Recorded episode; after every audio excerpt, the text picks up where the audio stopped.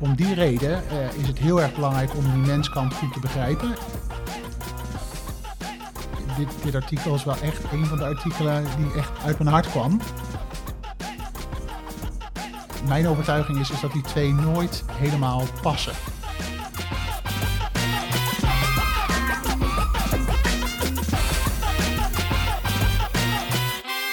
Goeiedag, welkom bij de tweede aflevering van Yellow Chat, de nieuwe podcast van Evolve over de impact die digitale en sociale media hebben binnen organisaties.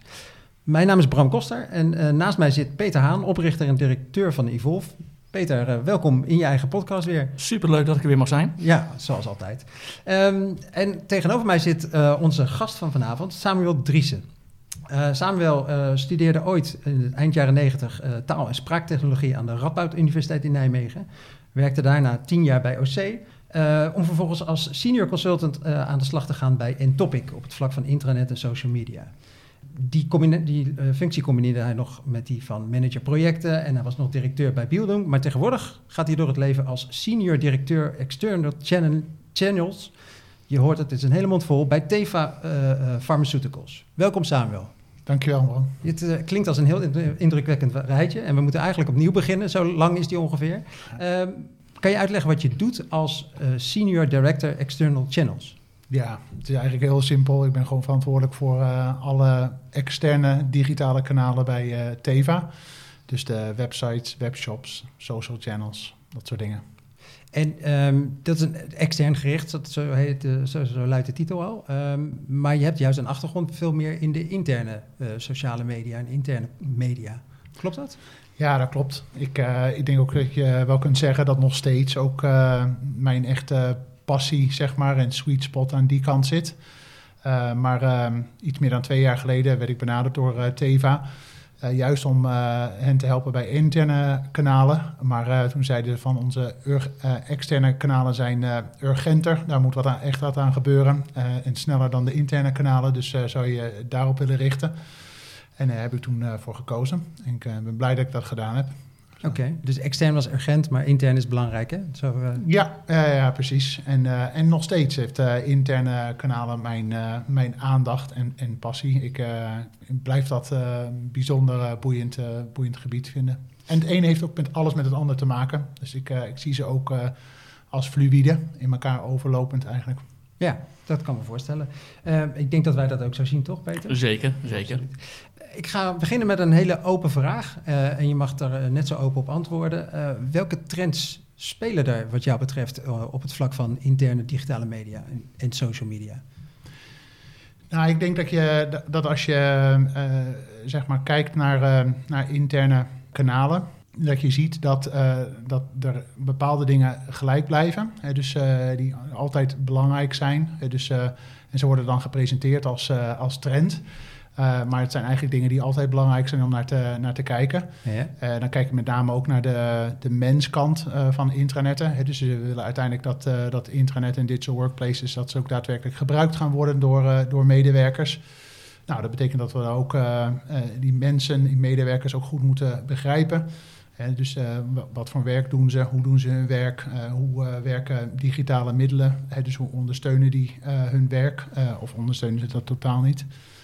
Maar dat is wel iets wat ik vind dat de laatste jaren terecht ook veel aandacht voor is. Die kant, eh, zeg maar eh, de, de menskant van het gebruiken van interne platformen. Ander ding wat denk ik ook heel sterk speelt de afgelopen jaren is, is uh, uh, ja, moet het nou e-, één platform zijn? zeg maar één samengevoegde intranet met alles erin, dus alles erop en eraan. Of mag het ook meer een samenstel van ja, applicaties of platformen zijn die op een goede manier met elkaar, op een goede, uh, goede manier met elkaar in verbinding staan? Ik denk dat dat een, een, een ontwikkeling is van de laatste jaren waar veel, veel over na wordt gedacht. En waar denk ik ook nog het laatste niet over is gezegd. En, en, en hebben die twee met elkaar te maken? Als jij zegt, oké, okay, er is veel aandacht voor de menskant Ehm, en misschien is de wens voor één platform veel meer een organisatorische dan een menselijke. Ja. Is, is dat, hangt dat op die manier ook echt samen? Ja, ja, ja. ja, ja. Ik, ja dat is een, uh, ik vind een hele leuke vraag. Dus van, uh, dat is ook, uh, je zei net dat ik taal- en spraaktechnologie heb gestudeerd. Dus een van de dingen waar ik ook later pas achter ben gekomen... is, is dat een van de dingen die ik heel boeiend vind... is, um, is de brug tussen zeg maar, mens en techniek mijn overtuiging is, is dat die twee nooit helemaal passen zeg maar, bij elkaar. Een mens is een complex uh, uh, wezen. Uh, een organisatie dus bestaat uit meerdere mensen die een, hopelijk een soort gezamenlijk doel hebben. dus dat betekent dat je een heel complex samenstel van ja, gedachten, wensen, behoeften hebt. Omdat al die mensen zeg maar, samen proberen iets te doen. Uh, techniek is, is, uh, is redelijk star, zeg maar. Dus het is gewoon digitaal, het zijn ene en nullen. Oftewel, uh, ja, die, die complexe levende werkelijkheid van mensen en van organisaties past nooit helemaal bij, bij technologie. En ik denk ook juist om, om die reden is het heel erg belangrijk om die menskant goed te begrijpen en niet te versimpelen. Dus ik denk dat dat veel wordt gedaan. Dat men wordt gezegd, oh ja, dat, dat toeltje, dat gebruikt men wel en dat snapt men wel. Terwijl men eigenlijk dan heel makkelijk over die complexe uh, menselijke behoeftes en drijfveren heen stapt. Andersom denk ik ook, is er van dat men um, uh, dus naar uh, platformen en technologieën kijkt. Um, en dat soms veel te ingewikkeld maakt. Hè. Dus zeg maar, als je dan een platform in elkaar zet met alles erop en eraan, dan is eigenlijk weer de vraag van ja, maar past dat eigenlijk wel bij hoe mensen gewoon heel bazaal dingen proberen te doen. Ja. Dus uh, ik denk ook een mooi voorbeeld, is niet altijd een even goed voorbeeld, is, is dat um, iemand zei op een gegeven moment ook tijdens een congres, uh, jaren geleden waar ik was, die zei van uh, kijk nou eens bijvoorbeeld naar je, naar je iPhone. dus daar heb je, de meeste mensen hebben daar tientallen apps op zitten. Dat zit natuurlijk uiteindelijk allemaal wel in die telefoon op iOS, om het maar even zo te, wat technischer te zeggen. Zeg van, maar het zijn allemaal applicaties en jouw homescreen, of zelfs misschien de, de schermen daarachter, die zien er totaal anders uit dan, dan de mijne en dan Peters bijvoorbeeld. Mm. Nou, daar zie je ook iets van, hé, hey, daar hebben ze heel goed begrepen dat, um, Apple heeft denk ik heel goed begrepen dat je voor moet zorgen dat er een stabiel platform onder zit, maar dat er ook een bepaalde flexibiliteit moet zitten in wat je wat de ene persoon kiest en wat de andere persoon kiest. Ja, en nu heb je het puur alleen zeg maar, over, over nog applicaties. Ik Ja. zou daar eigenlijk nog wel één slag verder in willen gaan. Is dat zeg maar, als je puur hebt over de sociale component, kun je ook nog wel zeggen, oh, dat hoeft niet in één platform te zijn, Ja. maar dat kan juist op verschillende platformen zijn. Want ehm, als we eruit gaan dat, dat, dat techniek volgt business, en mensen zeggen tegenwoordig met helemaal agile werken en ik wil alles zelf voor een groot deel kunnen bepalen. Ik heb deze, deze techniek past bij mij. En ik zou op deze manier willen samenwerken en ik kies daar dus deze technologie bij, dan zou je dat ook nog kunnen gaan differentiëren. Ja, ja helemaal mee eens. Dus, eh, het is een beetje ook eh, wat ehm, ik, ik vind. Ik, ja, ik ben toen de tijd wel heel erg gegrepen ook door. Je hebt op een gegeven moment ehm, eh, zeg maar die hele trend, een beetje hype ook wel van Enterprise 2.0 en social business gehad. Hè? Dus en eh, wat je toen hoorde in, En mag ik blij zijn dat we daar eindelijk vanaf zijn? Ja, ja, ja, zeker. Daar hoor je niemand meer over. Hè? Dus het is heel apart. Dus ik, eh, en tegelijkertijd is wat die, die beweging heeft gebracht, is denk ik wel dat we meer oog hebben gekregen voor de netwerkkant van de, eh, dus van de wereld. Dus, eh, maar ook van organisaties. Hè? Dus eh, ook in de organisatie waar ik werk is er heel veel aandacht voor de proceskant. Hè? Dus zeg maar eh, van, van bedrijven. En, ehm, en minder, eh, nog steeds minder aandacht voor de netwerkkant. Nu had je in de social business en enterprise 2.0 wereld had je mensen die zeiden alles is een netwerk en het gaat helemaal naar die kant en dus moet eh, Yammer eh, zeg maar je, je enige internetplatform zijn.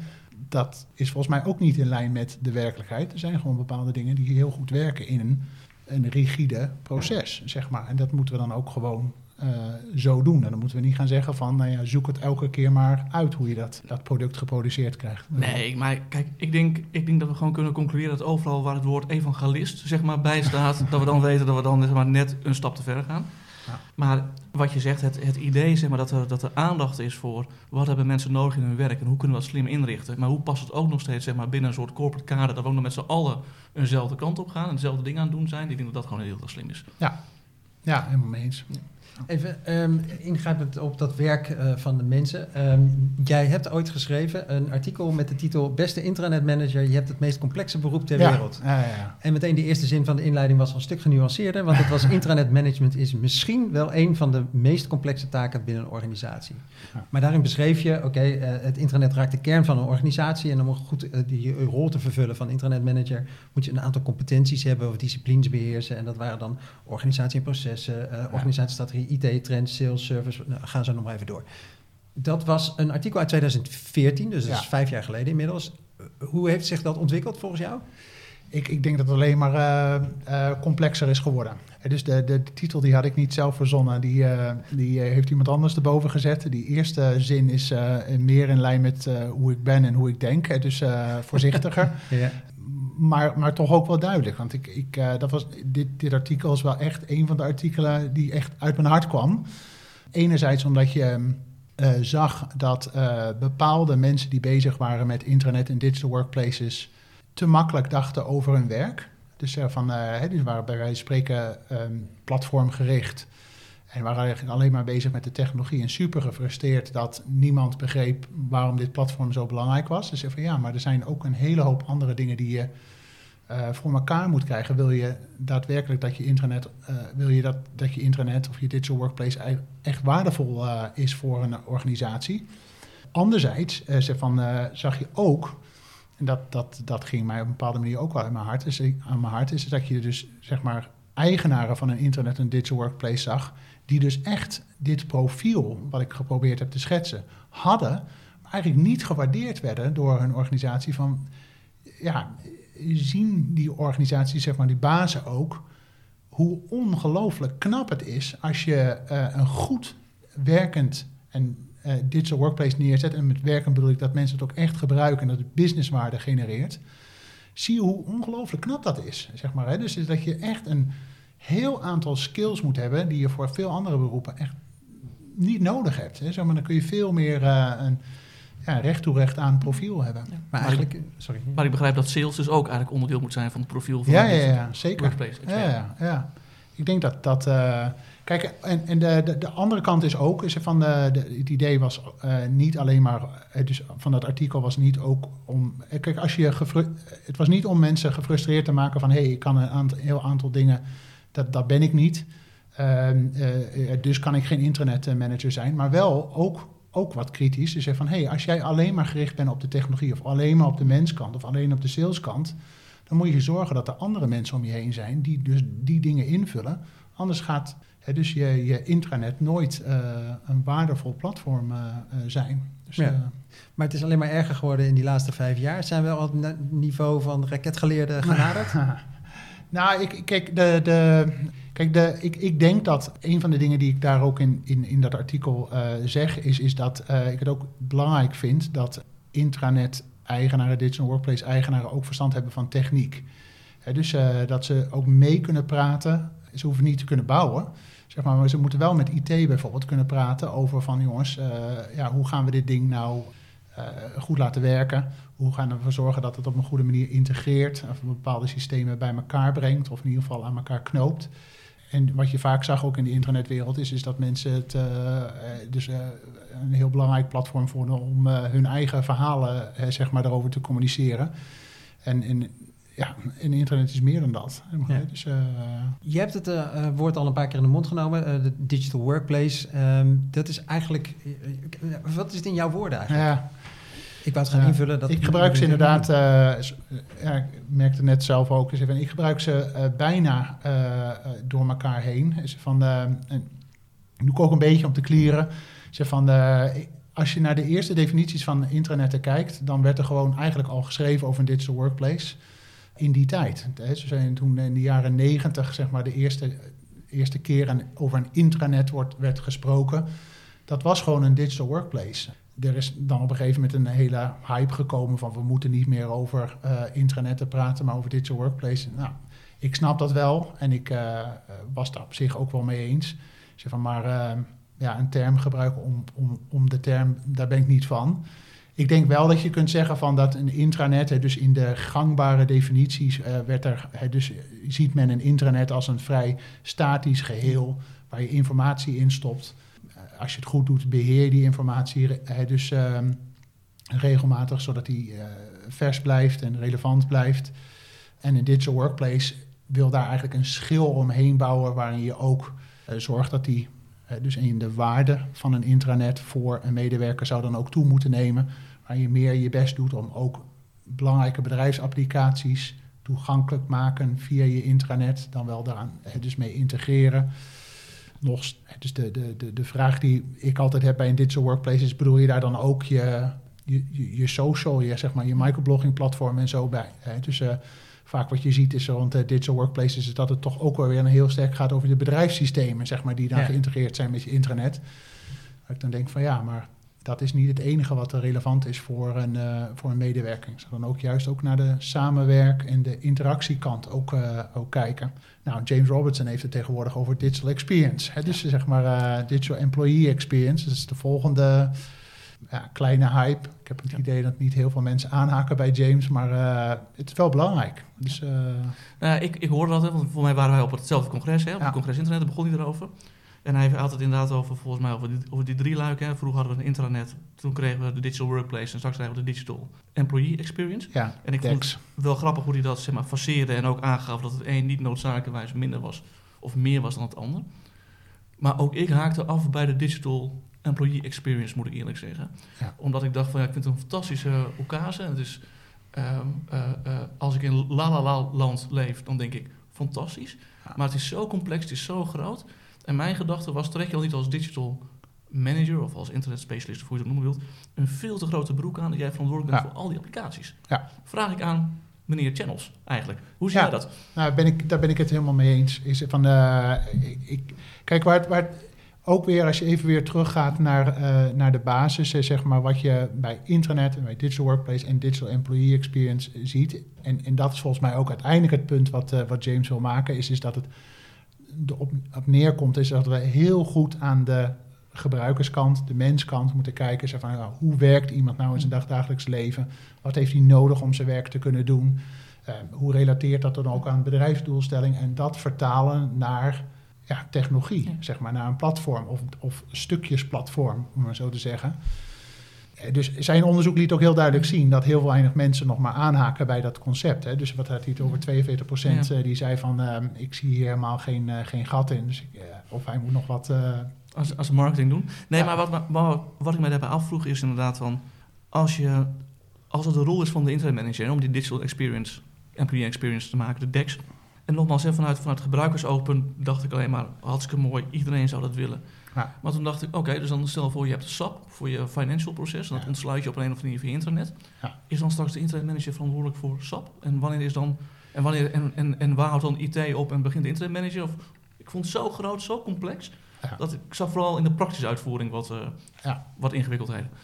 Nou ja, ja e-, eens. Ze van. Uh, kijk, ik, ik denk dat er wel wat zit in. Um, hè, dus en, en dat is volgens mij ook een beetje waar James naartoe wil. Is er van ja jullie hebben ook ervaring met uh, complexe bedrijfssystemen. Zeg maar. Over het algemeen wordt daar nul tijd besteed aan de gebruikersinteractie. Zeg maar. Dus de, Zeker. Nou, ik weet niet wat ik mag zeggen, maar ik zeg het toch. Van, wij hebben een expense report systeem. Nou, dat is een drama, dat ding. Zeg maar. Dus ik bedoel, ik, ik krijg mijn geld terug, maar de gebruikersinteractie is, is gewoon slecht. Echt gewoon slecht. Nee, dus, maar, uh, maar samen, weet je, wij doen het al een jaar of acht. Hè? Ik denk dat we 125 klanten de afgelopen acht jaar hebben gehad.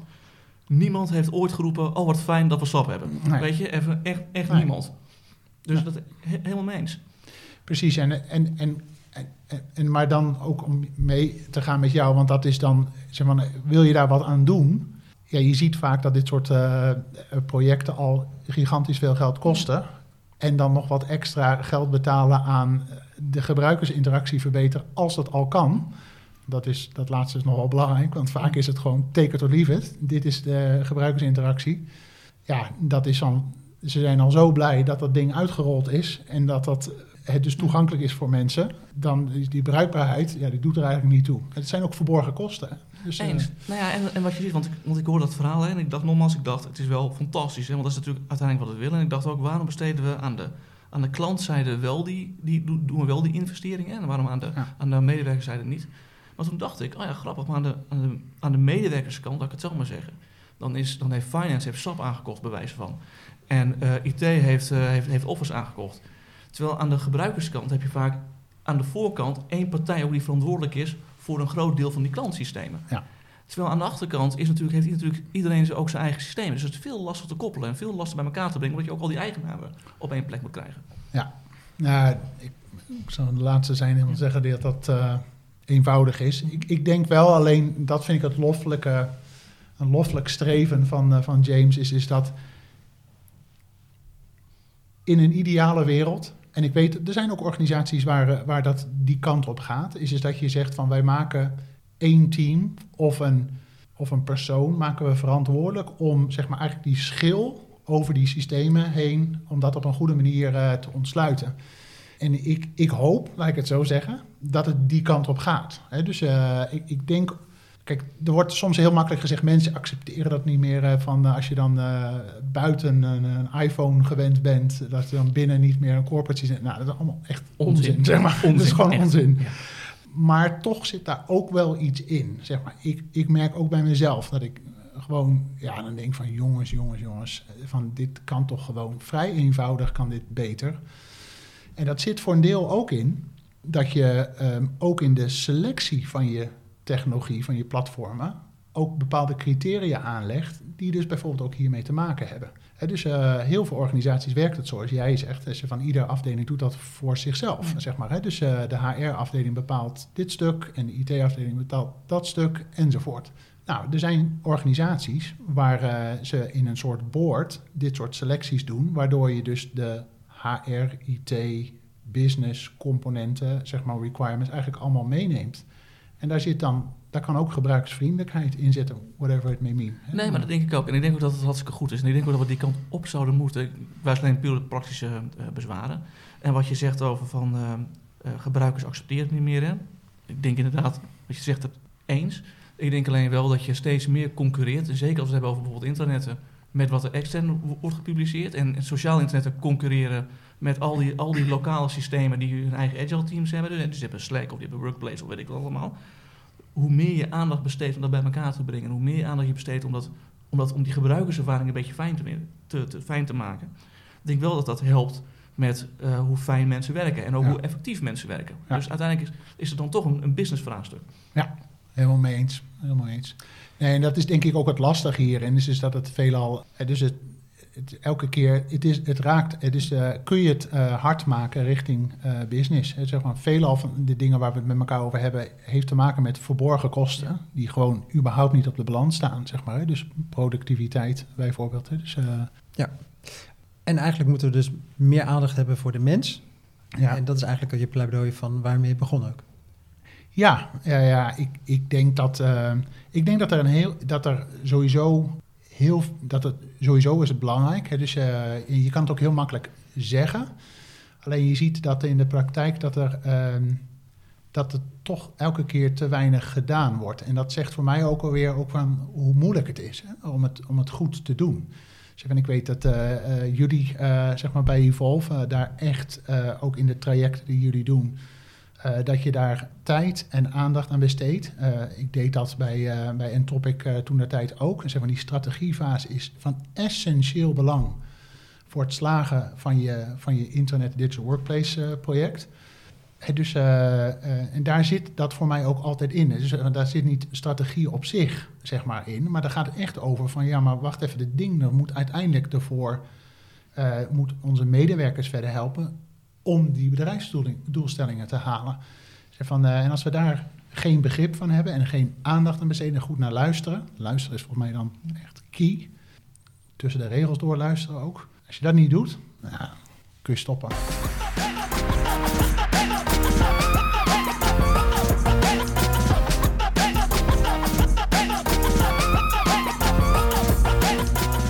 Samuel, ehm, in onze rubriek Mooi meegenomen heb jij vandaag iets voor ons meegenomen en voor de luisteraars vooral.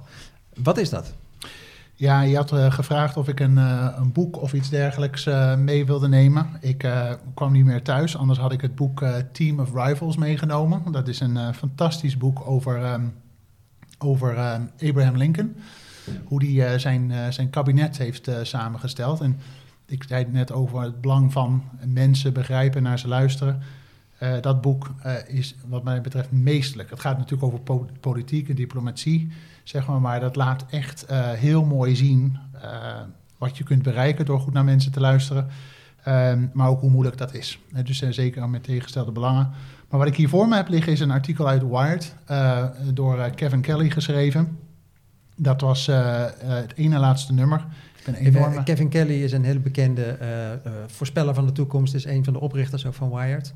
Ja. En, en hij is, ja, ja wordt gezien in de industrie als een visionair, toch? Ja, ja, ja. Hij, hij houdt niet uh, ervan om zich uh, futurist uh, te noemen. Maar, maar dat doen wij het namens ja, ja, ja, precies. ik vind hem, dat is hij wel. En hij is ook zo'n mooie futurist in de zin dat hij ook gewoon meteen zegt dat hij ook bijna altijd ernaast zit als het gaat over zijn toekomstvoorspellingen. Maar dit artikel gaat over mirror worlds. En ik vond het een mooi artikel omdat het enerzijds een, uh, een verhaal is waarvan je denkt van ja, dit gaat echt nooit uh, werkelijkheid worden. En tegelijkertijd weet hij het, en dat vind ik ook knap van, van bijna al zijn artikelen, weet hij het zo te schrijven dat je denkt van ja, maar dit, dit, dit is er al bijna en dit, dit gaat ook echt wat worden. En zijn insteek is, is zeg maar dat er uiteindelijk een soort uh, schaduwdigitale wereld komt. Daarom noemt hij het mirror world, dus een spiegelwereld in digitaal. En dat zit dus zeg maar op het vlak van uh, augmented reality. Beetje zoals die Funda-app, zeg maar. Dus dat als je daar doorheen keek, dan kon je zien welke huizen te koop waren. Je ziet het met de HoloLens, uh, bijvoorbeeld van Microsoft uh, zie je het. maar Pokémon Go bijvoorbeeld is ook zo'n voorbeeld. Maar hij trekt die lijn eigenlijk helemaal door naar dat, dat alles uiteindelijk gedigitaliseerd zal worden. Dat, dat, zeg maar, eigenlijk, dat je gewoon in die digitale werelden kunt stappen alsof je alsof je in een echte wereld uh, rondloopt. Maar uh, hij betrekt dat ook op het werk. Hè? Dus, dus het heeft ook, denk ik, wat mij betreft ook wel een, een, een, een, link naar intranet en digital workplaces. Is, is dat die een groot probleem, bijvoorbeeld voor mij ook als, een, als, als medewerker van, van Teva, is, is dat ik met heel veel mensen werk die verspreid zitten in de wereld. Ik heb geen idee in welke context die zitten. Toevallig sprak ik vandaag een Braziliaan. En die had zijn videocamera aan, waardoor ik achter hem kon kijken in welke zaal die zat. Nou, als je dit idee van uh, Kevin Kelly uh, uh, zeg maar doortrekt naar de businesswereld, zou je kunnen zeggen: je, je intranet wordt uiteindelijk een soort, je zou bijna kunnen zeggen, second life. Zeg maar, waar je in kunt starten. Hè? Dus om nog iets ouderwets, uh, wat, wat, nooit is geworden, uh, weer boven te halen. Oh, zeg dat niet tegen de gemeente Zoetmeer, hè? Nee, maar oh. heel groot in. Heel groot second life. het bestaat nog steeds. En het schijnt ook nog steeds succesvol te zijn. Zoetermeer of Second Life? In, ja, second Life. Ja, okay. zeg maar, uh, Zoetermeer weet ik niet. Maar... Um, dus je, je, je kunt, hij, hij probeert een wereld te schetsen waarin je dus uiteindelijk ook uh, heel makkelijk um, je, je digitaal zou kunnen verplaatsen in in, in gewoon wereldwijd.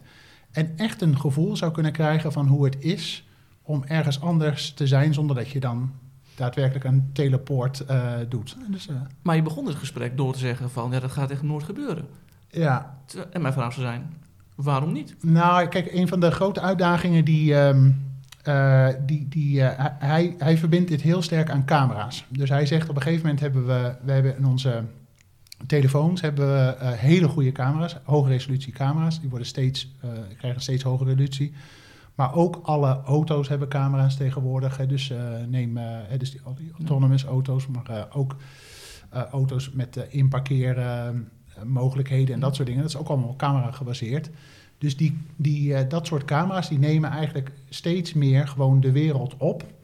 En het idee van hem is, is dat je dus daarin dus ook, dat gaat met lasers ook gepaard en met uh, points, zeg maar, dat je daarmee uiteindelijk een digitale kaart kunt maken van de wereld.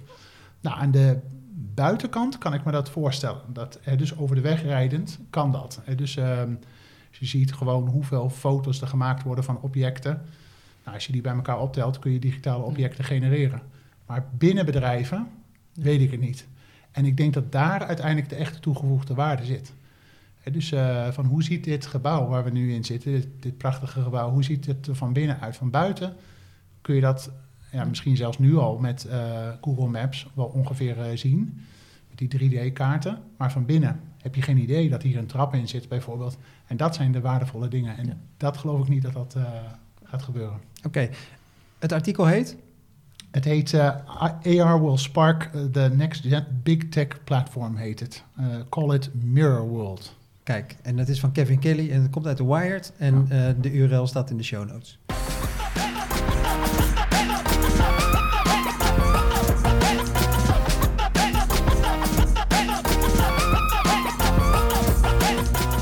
Samuel, je had het net over ehm, de ontwikkeling eh, van eh, internet en de digitale werkplek. En ehm, je hebt het ook al gehad over de digital work, sorry, digital employee experience van James Robinson.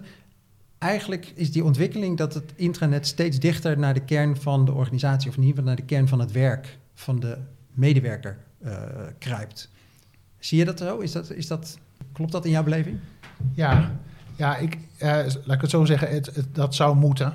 Dus, eh, want je, ehm, je ziet nog steeds veel om je heen, zeg maar op, op, in artikelen op het web, dat dat, dat het totaal niet geadresseerd wordt.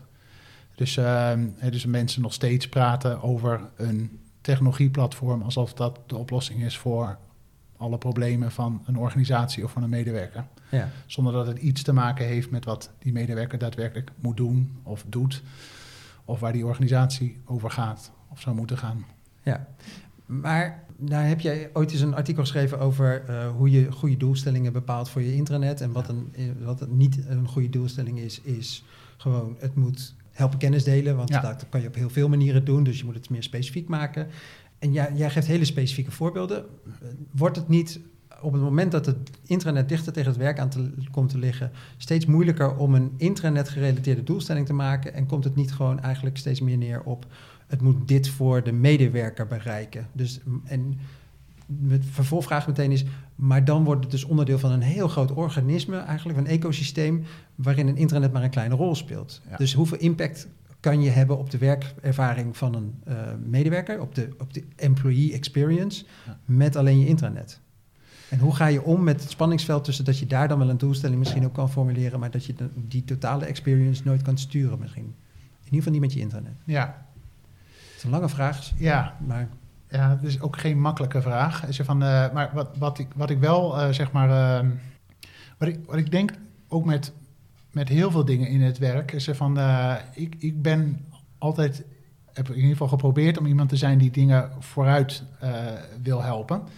En je wilt dan ook laten zien dat het ook echt vooruit komt. Dus, en de enige manier om dat te doen is, is daar dan ook concreet je doelstelling te formuleren. Ook al is dat maar voor een klein gebiedje. Dus, zeg maar, hè, dus je kan een, zelfs een intranetje hebben die eh, nog niet eens direct gerelateerd is aan de bedrijfsdoelstellingen, maar dan, dan is het nog wel, de belangrijk, nog wel belangrijk om te zeggen van hé, hey, ik heb 100.000 euro in dat platformpje gestopt of 50.000 euro in dat platformpje gestopt. En heeft het dan ook daadwerkelijk wat opgeleverd? Dus, dus dat, dat is het punt wat ik in dat artikel ook wilde maken. Is van, eh, dat je is van ja, probeer nou zo concreet mogelijk daarover te schrijven. Ook al is dat maar een, ja, een klein hoekje van de organisatie of, eh, of voor een, misschien wel een klein groepje van de medewerkers. Zeg van, ja, je, moet- aan kunnen tonen dat het, dat het, dat het eh, de mensen, eh, dus of een persoon of de organisatie vooruit eh, geholpen heeft. En als je dat hebt eh, kunnen laten zien, dan krijg je waarschijnlijk, zeer waarschijnlijk ook de kans om dat uit te breiden. Zeg van, Ja. hé, als je dat daar kunt doen voor die afdeling of voor dat team, dan, dan doe het eens voor twee afdelingen en doe het eens voor een hele organisatie. Maar, oké, die begrijp ik. Maar als je, maar, mijn, mijn vraag gaat eigenlijk over: oké, maar als je het werk van, een, van iemand vooruit wil helpen, Ja. hoe eh, kun je het terug isoleren naar het effect dat een intranet heeft op het werk van iemand? Terwijl natuurlijk de koffie of eh, de medewerker die wel of niet eh, aanwezig is, eigenlijk misschien wel net zo'n grote impact hebben. Ja, ja oké. Ja, dat, dat uh, kijk, je, je, alles, ja, goed, alles heeft met alles te maken. Hè? Dus we leven in de, hè? dus, uh, in genetwerkte wereld. Ja, dus dat, dat klopt. Dus van, maar ik denk wel dat je bepaalde dingen, uh, zeg maar, uh, kunt of misschien zelfs wel moet isoleren om te laten zien dat dat zo is. Kijk, ik, waar ik een beetje ageer in dat artikel is, is dat je dus um, je intranet hangt aan, aan doelstellingen die je of altijd kunt laten zien dat die eh, werken. Want ja, niemand is er tegen, hè, want we moeten Ja. beter kennis delen of we moeten meer communiceren. Zeg van, maar ehm, dus eh, eh, probeer dat nou eens hard te maken. Zeg van, wat, wat was nou echt het probleem rond kennis delen in deze organisatie? En wat heb je daar nou mee opgelost? En, en wat levert dat dan op voor, eh, voor die medewerker? Gewoon op, op, op mensniveau of voor een teamniveau. Hè, dus, maar ook voor de organisatie als geheel. Hè, dus we hebben, ehm, vorig jaar hadden we een, ehm, een organisatie eh, die eh, dan in die Internet eh, Value Award meedeed. En dat was een zeer kennisgestuurde organisatie.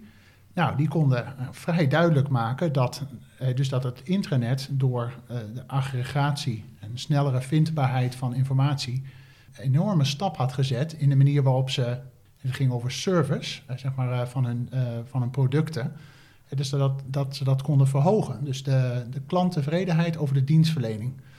Nou, zij konden vrijwel één op één konden ze laten zien dat doordat ze dus die toegankelijkheid van die informatie beter hadden geregeld, dat hun klanttevredenheid omhoog was gegaan.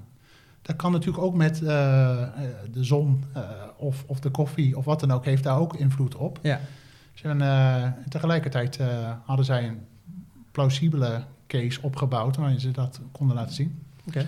Maar ik ben het wel met Samuel eens. Hè. Ik bedoel, wij doen natuurlijk iedere twee jaar zo'n benchmark. En dan, en dan vragen we eigenlijk een aantal dingen uit. En dan vragen we uit, heb je doelstellingen en zo ja. Op welk niveau heb je ze dan? Tot in welke mate heb je ze, ze ge- geconcretiseerd? En eigenlijk zien we overal dat wanneer ze... Oh, sorry. En vervolgens vragen we ook uit, wordt er nog een beetje gebruikt? En dan voldoet er nog ergens aan? En eh, wat vindt men ervan? En wat je eigenlijk ziet, is dat, dat is gewoon, qua correlatie zien we eigenlijk altijd wanneer doelstellingen geformuleerd blijven worden op een bepaald abstractieniveau. Dus we willen kennis delen, of we willen betrokkenheid, of we willen verbinding. En daar blijft het bij, dat eigenlijk het gebruik altijd achterblijft. En wat we juist zien is dat wanneer het juist geconcretiseerd wordt, hè, kennis delen tussen wie, waarover, wanneer dan, hè, wat ga je dan concreet doen? Of betrokkenheid, waarmee en hoe dan en hoe uitziet dat dan? Als dat een stuk verder geconcretiseerd wordt, zien we ook vaak de, de resultaten van het internet vaak verbeteren. En hoe verklaar je die? want Dat, dat gaat niet vanzelf. Het is niet, de, de doelstelling formuleren levert niet meteen meer actie op. Nee, maar kijk, wat, wat het natuurlijk is, als je mensen vraagt van ga eens kennis delen. Als ik aan jou vraag van Bram, ga eens kennis delen. Ja, wat, wat ga je dan doen? Ja. Weet je, dan heb je geen idee. Terwijl als, ik, als, ik, eh, als jij aan, eh, aan Samuel vraagt, neem eens een artikel mee over eh, de Mirror World. Of over trends of ontwikkelingen. Dan neemt hij ook daadwerkelijk iets mee. Ja. Snap je? Dus ik denk gewoon dat, je- dat je gewoon voor mensen gewoon concreet moet maken. Van wat wil je dan dat we van je verwachten? Weet je, gewoon Ja. Heel, heel, heel, heel plat is dat. En het andere is inderdaad, als je niet concreet hebt gemaakt, hoe ga je dan ooit meten of het succesvol is? Want wat is, dat, wat is dan kennisdeling of wat is dan betrokkenheid? Terwijl ik denk, ja, volgens mij, als je, als je, als je wil weten of je succes hebt, moet je eerst van tevoren bepaald hebben, wat wil ik dan überhaupt gedaan hebben? Of wat moet er dan überhaupt bereikt worden? Helder. Dus helemaal eens.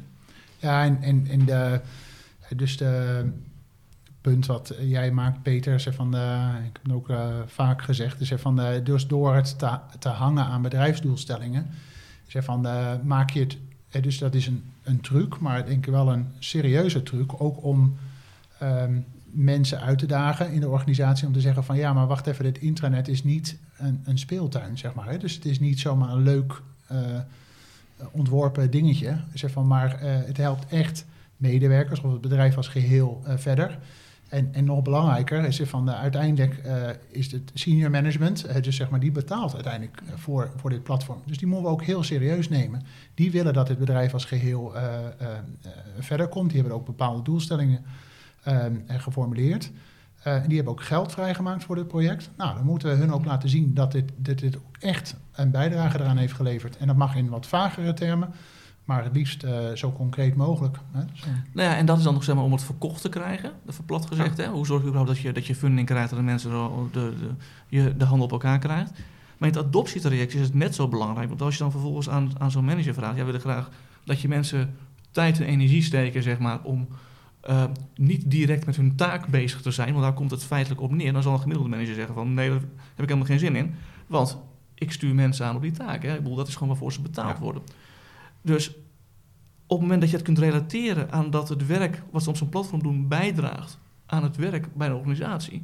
En, de, en die lijn is veel makkelijker te leggen. Dan zal men ook veel sneller geneigd zijn om daarvoor, eh, om daarvoor ruimte te geven. En we weten uit al die onderzoeken die we doen. Dat de rol van middelmanagement extreem belangrijk is voor adoptie en voor, voor gebruik van mensen. Ja. Zowel vanuit het voorbeeldgedrag als vanuit eh, eh, sociale acceptatie. Dus ik denk dat het om die reden gewoon cruciaal is. En ik denk eigenlijk ook dat als je het gewoon niet doet, of eigenlijk weten we het gewoon, als je het niet doet, ja, dan, dan, dan is het gewoon zonde van het geld. Zo simpel is het gewoon. Ja, en daarin is ook dus de gelaagdheid die je noemt, is dus super belangrijk. Dus wat, wat, dan, wat je gebruikt in het gesprek met beslissers, senior management, is anders dan eh, zeg maar middelmanagement, is anders dan, dan medewerkers. Ehm, tegelijkertijd is het ook zo dat ehm, eh, in, in, in mijn ervaring was het vaak vele, vele malen makkelijker om bij de meest praktische mensen, zeg maar een intranet of een deel van een intranetfunctionaliteit te verkopen, dan bij senior management. Zeg maar, eh, ik heb zelfs al intranet uitgerold in fabrieken, zeg maar. eh, en die, die gasten, die, eh, ja, die leven bij de KPI's ook nog eens een keer. Hè? Dus die, die weten gewoon precies hoe de dingen Ja. eh, lopen of niet lopen. Er staan grote borden, zeg maar, waar ze op beoordeeld worden. Dus en als jij een platform hebt of een functionaliteit hebt wat hun kan helpen om die KPI's beter te, sneller te bereiken, zijn ze meteen verkocht. En dus ook aan de negatieve kant, als jij dus met onzin komt van, ja, we hebben een prachtig ontworpen nieuwsplatform, zeg maar, hè, dus, eh, waarmee je beter op de hoogte bent van wat er in de organisatie komt, dan zeggen ze, ja, krijg ik daarmee meer productie uit deze fabriek? Nee, de route, zeggen ze dan. Eh, Dus, eh, dat, dat, eh, dus zo denk ik dat we ook nog wel eens een keer juist ook op die werkvloer eh, moeten kijken en eh, zeggen van hé, hey, die, die meest praktische eh, mensen in de organisatie, die, eh, die kunnen vaak eh, gouden business cases vaak voor, eh, voor dit soort, eh, dit soort Zeker. platformen. Zeker. Even, een, we maken een sprongetje. Ehm, je was onlangs eh, als eh, dagvoorzitter betrokken bij het congres Intranet en Digital Workplace. En je was ook betrokken bij de voorbereiding, eh, heb ik begrepen. Ehm, wat is je het meest bijgebleven, opgevallen op die dag? Nou, ik, ehm, eh, nou, ik vond de. We hadden, er waren drie keynotes. En eh, van de eh, keynotes vond ik ehm, eh, Ben Tigelaar eh, vond ik, eh, bijzonder uitspringen. Hij had een hele goede presentatie. Dat ging ook, juist ook over de menskant eh, van ja, intranet management, digital workplace management. Hij heeft mij heel veel eh, meegegeven in de zin van... Ik heb eh, hele lijstjes gemaakt met, met boeken die die, waar hij naar verwees... waarvan ik dacht van die moet ik eens gaan lezen. En ehm, wat, ik, wat ik knap vond... en, en ja, het sluit, sluit ook aan bij waar we het eerder over hadden... met internet als, als internetmanager als complex beroep... is, is dat hij ehm, eh, ook echt de mensen in de zaal eh, de indruk in ieder geval gaf van eh, dat, dat wat ze doen, dat dat, dat dat belangrijk is. En dat daar een hele hoop eh, ehm, ja, bijzondere skills aan, aan te pas komen. En, en voor degenen die dat niet hadden, gaf hij allerlei, vond ik heel praktische, to-the-point tips mee om, om aan de slag te gaan als je weer terug naar je werkplek gaat. Voor de rest, eh, wat, wat mij ook opviel, is eh, in de breakouts, is, is dat ehm, er waren twee cases die gingen over het gebruiken van het intranet om ook de buitenwereld binnen te halen. Dus ehm, eh, in de begintijd met internet er werd er heel erg gesproken over ja, het intranet moet eigenlijk een extranet ook zijn en ook een website. Dus, dus binnen en buiten moet bijna naadloos in elkaar overgaan. Dat is om allerlei redenen is dat eigenlijk niet eh, echt gaan vliegen. Hè. Dus eh, ik denk dat het voor een deel ook te maken heeft met technologie en ook complexiteit van dit soort eh, ehm, eh, concepten. Maar er waren twee voorbeelden in de breakouts van organisaties die dat ook daadwerkelijk gedaan hadden. Die dus echt hun intranet op zo'n manier hadden opgezet dat ze met bepaalde mensen in de buitenwereld konden samenwerken, input konden krijgen. Waardoor ehm, dus eh, ze intern eh, ook eh, sneller eh, dingen voor elkaar konden krijgen. Heel goed. Ja, Peter, wat, w- w- jij bent ook betrokken geweest bij de voorbereiding van Ja. het congres. ja, ik was voor de eerste keer dat ik erbij betrokken was. Ja. En ehm, eh, ja, ik moet nog... Natuurlijk is het een beetje wij van WC Eend, hè, moet ik er natuurlijk bij zeggen met wat ik nu ga zeggen. Maar ja, ik heb echt een topdag gehad. Ik vond, eh, ik vond de keynotes vond ik gewoon heel erg goed. Zowel qua inhoud, maar ook qua... Ik, bedoel, ik spreek zelf best veel op, eh, op podia. En dan dacht ik van wauw, hoe zij praten, hoe zij dat doen... daar kan ik echt nog onwijs veel van leren. Hè. Hoe ze zo'n hele zaal van bijna 400 man volledig in beweging krijgen... denk ik echt heel knap. Hè. Nog even los van de, de, de inhoud, die ik ook gewoon echt super interessant vond. Ik vond de breakouts. Ik heb ook was bij KPN en ik heb KLM gezi- gezien. Vond ik heel erg interessant. En wat me vooral opviel was gewoon een goede sfeer. Weet je, ik vond dat daar heel veel mensen rondliepen met, uh, met heel veel enthousiasme, met heel veel goede ideeën. Best wel hele goede cases. Um, en natuurlijk zijn er ook dingen waarvan je denkt van, nou, uh, net, net iets minder, maar, maar, overal heb ik best wel, best, best wel heel veel nieuwe dingen geleerd. Dus ik vond het gewoon eigenlijk een hartstikke leuke, leuk congres. En ik heb Samuel weer een keer gesproken, wat ja, gewoon, gewoon hartstikke leuk was. was een tijd geleden. Ja, een hoogtepunt. en, en, nu weer. Nou, wat, een, wat een mazzel. Ja. Maar dit is wel het leuke van het congres. Uh, de sfeer is, uh, is, is bijzonder. Uh, dus, en de, vind ook, mensen zijn over het algemeen heel eerlijk. Dus als je naar zo'n verhaal van... Frank Alta van de SWB uh, kijkt. Dus maar die hebben een heel traject SWB doorlopen. de Sociale Verzekeringsbank. Sociale Verzekeringsbank. Hè, dus hebben ook echt een mislukking ook gehad ja. met een internet. Dat je gewoon dat in alle openheid deelt. Ja. Zeg maar de dalen en de, en de, en de hoogte van dat project. Dat, dat is super leerzaam. En is ook, dat zorgt ook voor de sfeer. Dus ja. dan gaan mensen ook eerlijk terugpraten.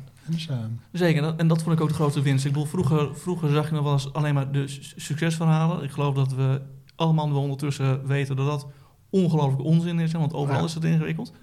Maar het is gewoon mooi om te zien dat uh, dat soort mensen gewoon op zo'n podium dat ook gewoon durven doen. Leer je namelijk ook het meeste van. Hartstikke leuk. Dus internetmanagers hebben een moeilijke baan en het zijn ook nog leuke mensen. Zeker. Um, laatste vraag uh, voor jou, eh, Samuel. Um, om het nog moeilijker te maken wellicht. Um, jij vertelde dat je uh, eigenlijk vanuit je studie uh, taal- en spraaktechnologie... een beetje aan het denken was gegaan over de interactie tussen mens en technologie nu zien we natuurlijk in de buitenwereld gewoon de opkomst van voice-systemen, zoals uh, Amazon Alexa en, en, Google Home en dat soort systemen. De hamvraag is natuurlijk, uh, hoe zie jij als spraakexpert, of in ieder geval spraakgestudeerde, uh, de toekomst van voice in, binnen organisaties, voor intranetten en dergelijke? Ja, ik heb een beetje een. Um een verhouding met, uh, met spraaktechnologie. Ik, ik was ook meer gespecialiseerd in de taaltechnologie trouwens. Want had je ook nog in die kleine studie had je toch ook nog specialisaties. Um, dus uh, enerzijds, uh, ook als je naar je, je telefoon en zo kijkt, is het verbazingwekkend hoe goed soms dat ding dicteert. en tegelijkertijd kan ik ook echt ontzettend boos worden als dat ding het niet snapt. Zeg maar hele simpele dingen.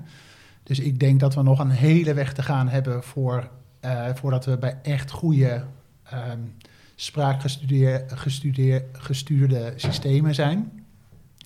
Um, als het gaat over internet, denk ik wel dat er uh, wel uh, boeiende links zijn. Dus van, je ziet al langzamerhand een beetje chatbots op internet komen.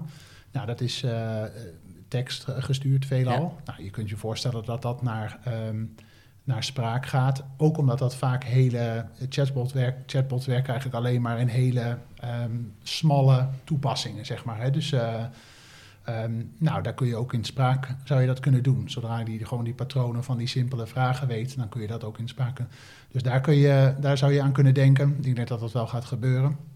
Het andere, wat ik uh, uh, eigenlijk uh, interessanter vind, er is een, een, een kennismanagement expert, die heeft ooit is over kennismanagement gezegd: als je wat wij eigenlijk nu doen met elkaar, praten en onze ervaringen delen over internet en digital workplace, dat het vele malen makkelijker gaat dan als jij, Bram, aan mij zou vragen: schrijf dat eens op. Ja. Tik het eens. Hè? Dus uh, ga het gewoon eens opschrijven op een paar A4'tjes. Daar zou ik veel uh, langer over doen. Dat is veel lastiger. Uh, terwijl als jij mij goede vragen stelt zoals je doet en aan, aan Peter en bij elkaar vragen stelt, dan kom je heel snel tot een hele hoop um, kennis eigenlijk. Hè? Dus ervaringen die je met elkaar deelt. En daar kan ik mij voorstellen dat, uh, dat internet, uh, dus dan, dan wordt spraak interessant. Dat mensen makkelijker, zeg maar, op basis van vragen uit de organisatie gewoon op kunnen nemen wat ze ervan weten, dat kunnen delen kun je natuurlijk ook omzetten naar tekst, hè, dus zodat het doorzoekbaar is. Uh, en mensen zouden dan ook terug kunnen praten. Weet je wat je met WhatsApp ook al ziet met dat, uh, dat opname dingetje? Ja. ja. je kan het intikken, maar soms kun je net zo goed even op dat ding drukken, even opnemen en, en sturen. Nou, dan kun je uh, op het gebied van internet, digital workplace, kun je, zou je ook zoiets kunnen doen. Hey, en Samuel, want heel mee eens, hè? wat ik me altijd afvraag, en misschien een beetje een gemene vraag zo op, zo op het einde, maar waarom duren dat soort dingen altijd zo lang? intern? Was jou je beeld erbij? Want het, je zou te zeggen van, weet je... Dus waarom loopt intern achter op extern? Man, altijd. Weet je, want ik denk, ik hoor het je zeggen, ik denk fantastische toepassing, los het kennismanagementprobleem, denk ik voor een deel op, hè, want daar hebben we het ook al twintig jaar over en is er nooit van de grond gekomen. Waarom niet? Wat is dat toch? ja, dus ik, ik, één heeft dat met schaal te maken. Dus eh, ze van eh, buiten is eh, zeg maar de adoptie, om dat woord maar weer eens te gebruiken van dit soort technologie, gaat vele malen sneller en is, is, is veel, veel grotere getallen zitten daarachter dan zelfs het bedrijf waarvoor ik werk is 50.000 mensen. Dat is een hoop mensen voor een bedrijf. Maar dat is nog steeds niks in vergelijking met hoeveel mensen een iPhone gebruiken, om het maar even zo te zeggen. Dat is gewoon Zeist, hè? 50.000 man. 50.000 man is gewoon Zeist. Ja, precies. Uh, dus dat. dat dus, uh, dus ik denk schaal heeft ermee te maken. Maar ik denk ook, als ik wat gemener ben, heeft het ook gewoon te maken met um, hoezeer bedrijven ook echt naar buiten kijken. Ja. En dan met name ook, helaas moet ik zeggen, de IT-afdelingen. dus de IT-afdelingen die worden over het algemeen toch gestuurd op beheer en het uh, verlagen van risico. Dus alles wat nieuw is, zeg maar, is risicovol. En, um, en begrijpelijkerwijs dus ook risicovol. Dus ga je daar niet op inzetten, want dat uh, zorgt weer voor een beheerprobleem. Kortom, we hebben nog een lange weg te gaan. Zeker. Oké. Okay. Ja, maar wel een hele mooie Bram. Een hele, ja, mooie. hele mooie, ja. Ja, uitdagend. Uh, we blijven ons best doen om de weg korter te maken. Samuel, onwijs bedankt uh, voor het delen van jouw kennis over dit onderwerp. En Peter, jij ook bedankt. Tot de volgende editie. En aan de luisteraar, leuk dat je erbij was. We hebben hopelijk wat nuttige kennis met je kunnen delen. in ieder geval wat ervaringen gedeeld. En hopelijk heb je het in ieder geval leuk gehad het afgelopen kleine uur. Je hoort ons terug bij de volgende editie. Tot dan. Hoi.